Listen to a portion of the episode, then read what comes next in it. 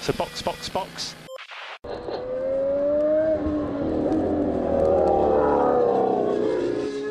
Bom dia! Sejam bem-vindos ao sprint de notícias do Box Box Box, o básico das notícias da Fórmula 1 para acompanhar o seu pingado matinal. Hoje é quarta-feira, 1 de março de 2023, e essas são as notícias da Fórmula 1 que você precisa para ficar informado.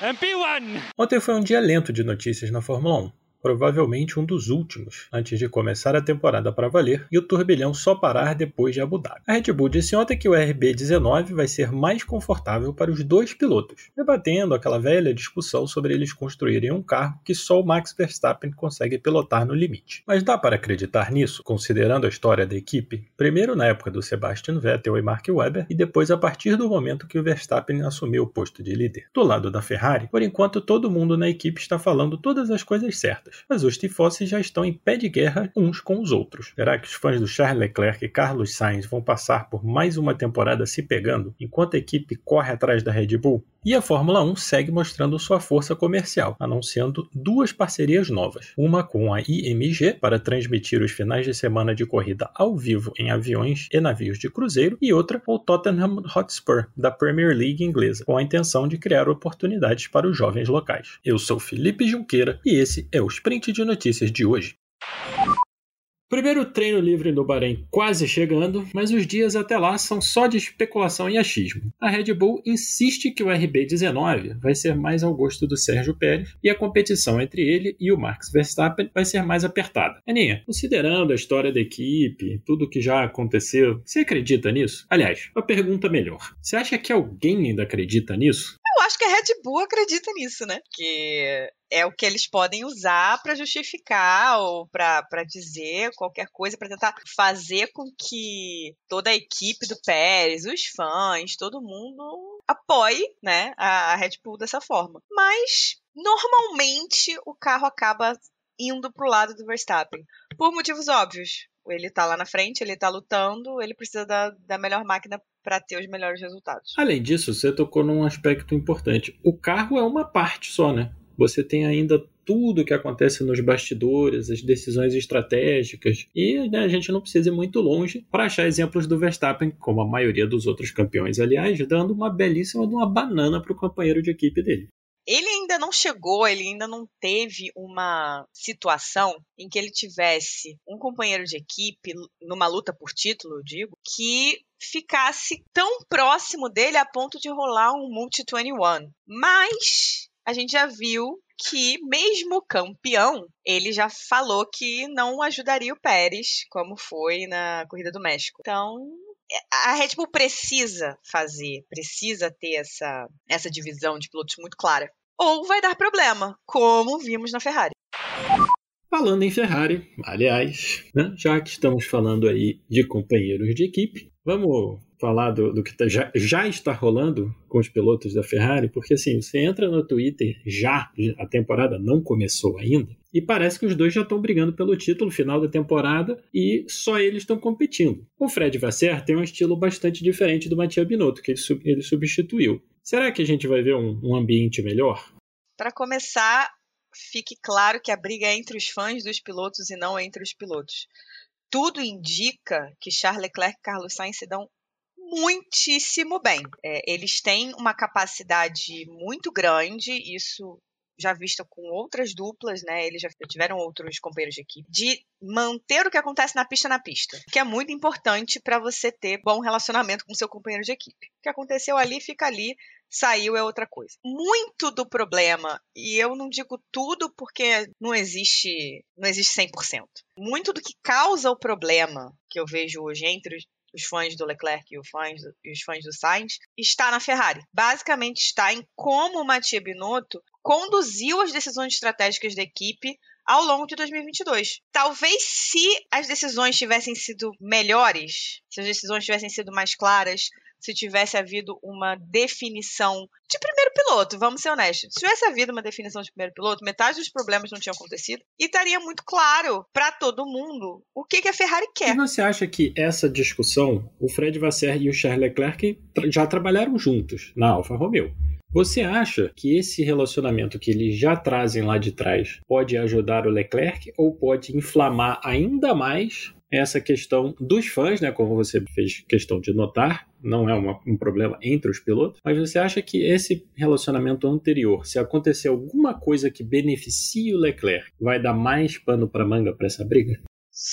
Só e somente só se beneficiar o Leclerc e o Sainz for o que está lutando pelo título. Porque 2022, os erros da Ferrari foram majoritariamente com o Leclerc, mas também houve erros com, com o Sainz, que fique muito claro. Acho só que na hora da, da sorte, a bola do Leclerc foi muito ruim. Mas quem estava lutando pelo título era o Leclerc. Então, os fãs do Leclerc, a minha sensação é que ficaram muito mais irritados com os erros da Ferrari do que os fãs do, do Sainz, exatamente porque estava ali no olho do furacão de uma disputa de título e a Ferrari foi errando muita coisa com o Leclerc, até chegar no ponto de Silverstone, que é, foi uma vitória da Ferrari, mas que mais da metade dos fãs da Ferrari não ficaram tão felizes assim, porque foi uma situação em que você tirou, diminuiu a chance do título da escuderia. E um erro óbvio, né? Não é nem assim aquela coisa que você olha para trás e fala, nossa, como que eles puderam fazer isso? Em Silverstone no passado, eu acho que todo mundo na hora falou: o que, que vocês estão fazendo? Exatamente. E aí fica, ficou uma situação muito ruim é, entre os fãs, principalmente por causa de Silverstone, porque, cara, foi uma vitória da Ferrari, foi a primeira vitória do Sainz. É claro que os fãs do Sainz vão ficar muito felizes, mas vai ter uma,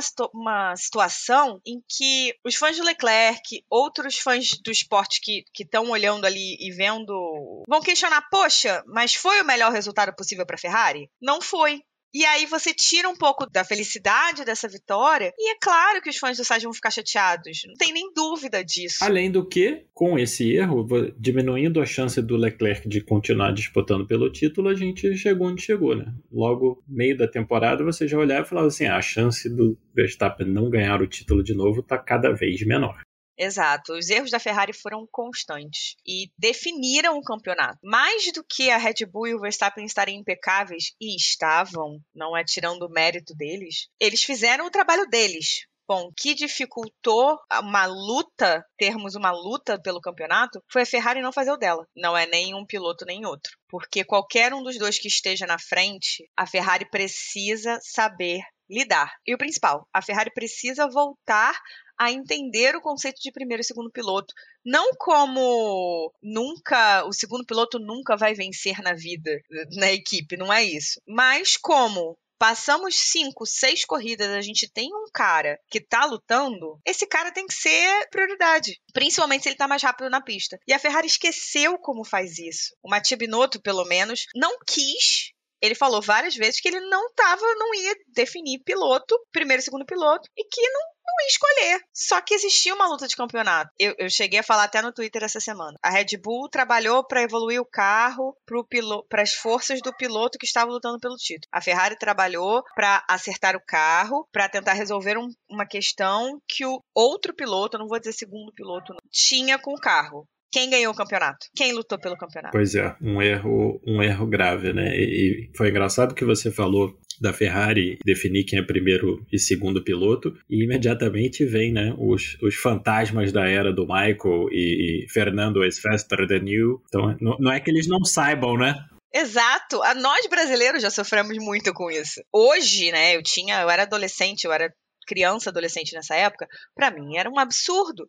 Hoje, como fã do esporte mais madura e assistindo há mais tempo, eu entendo. Eu vejo que faz parte do esporte. Sim, com certeza você tem que maximizar o resultado maior, que é ganhar o título. Né? Não, é, não é ganhar uma corrida, não é ganhar duas corridas, é ganhar o título, principalmente o de construtores, né? Que aí volta aquela coisa que você falou de maximizar o resultado da Ferrari. O maior exemplo sendo essa corrida de Silverstone, que a Ferrari não maximizou o próprio resultado, cometendo aquele erro com, com o Leclerc. Exatamente. Podia ter feito no máximo um 3 se o Sainz perdesse a posição nos boxes, que era de fato um risco, com o cara que estava lutando pelo campeonato em primeiro. Ganhando mais pontos. É, fez um 1-4 que foi feio, que colocou o, Leclerc numa situação muito ruim, que colocou o Sainz numa situação ruim, porque a ordem da Ferrari era para o Sainz segurar o Hamilton e teve que ir contra a equipe, mais uma coisa para ir gerar, gerar problema entre os fãs, porque, né, stop inventing e tal, mas o Sainz não estava completamente errado nessa situação. Ele foi colocado numa sinuca de bico muito complexa. Então, sim, só erros da Ferrari. E se a Ferrari souber fazer um gerenciamento decente, correto de estratégia e dos pilotos, definir os objetivos e as expectativas de cada piloto de acordo com os resultados ao longo do, do ano, a gente não vai ter tanto problema. Vamos torcer para que isso aconteça, porque uma disputa de título entre duas equipes diferentes é sempre mais interessante do que dois companheiros de equipe brigando pelo título. Falamos no sprint de ontem sobre a força comercial da Fórmula 1. Hoje eles anunciaram mais duas parcerias. A primeira é uma parceria com o Tottenham Hotspur da Premier League inglesa. Vão ser construídas duas pistas de kart no estádio do Spurs e a parceria vai ver também a Fórmula 1 criar uma escola de pilotos, além de objetivos como a criação de oportunidades para jovens locais, especialmente mulheres e minorias, e promover a responsabilidade ambiental e as metas de carbono da Fórmula 1 e do time de futebol. A Inglaterra é um dos países com mais oportunidades no automobilismo no mundo, mas sabemos que essas oportunidades não estão disponíveis para todo mundo. Então vamos torcer para que essa iniciativa dê certo e quem sabe seja replicada em outros lugares. Sabemos bem que existe essa necessidade, imagino bem que uma iniciativa do gênero teria no Brasil. A segunda é com a IMG para transmissão ao vivo dos finais de semana de corrida em companhias aéreas e navios de cruzeiro. As companhias aéreas vão ser a Etihad Airways, Emirates e Turkish Airlines, enquanto os navios vão ser o da MSC, que é patrocinadora da Fórmula 1, Carnival Cruise Line, Princess Cruises, Royal Caribbean e a Silver Sea. Então, se a sua família está te obrigando a viajar, já tem uma opção para não perder a Fórmula 1. E em outras notícias, essa semana também vamos ter Fórmula 2 e Fórmula 3 no Bahrein, com a participação de diversos brasileiros. Na F2, temos o Enzo Fittipaldi na Carlin, e na F3 teremos Caio Collet na VAR, Roberto Faria na Charus e Gabriel Bortoleto na Trident. Boa sorte para todos eles. E quem sabe, assim como o Drogovic, não temos mais um campeão brasileiro em 2023 nas categorias de base. Para quem gosta de saber mais sobre os pilotos, Alex Albon da Williams publicou um artigo escrito por ele, o link está na descrição deste episódio, contando como foi 2021 para ele, fora da Fórmula 1, tentando voltar, lidando com a parte mental de ter sido ejetado da Fórmula 1 tão rápido e muito mais. Se você quiser escutar mais, é só nos procurar no Spotify, Google ou Apple Podcasts.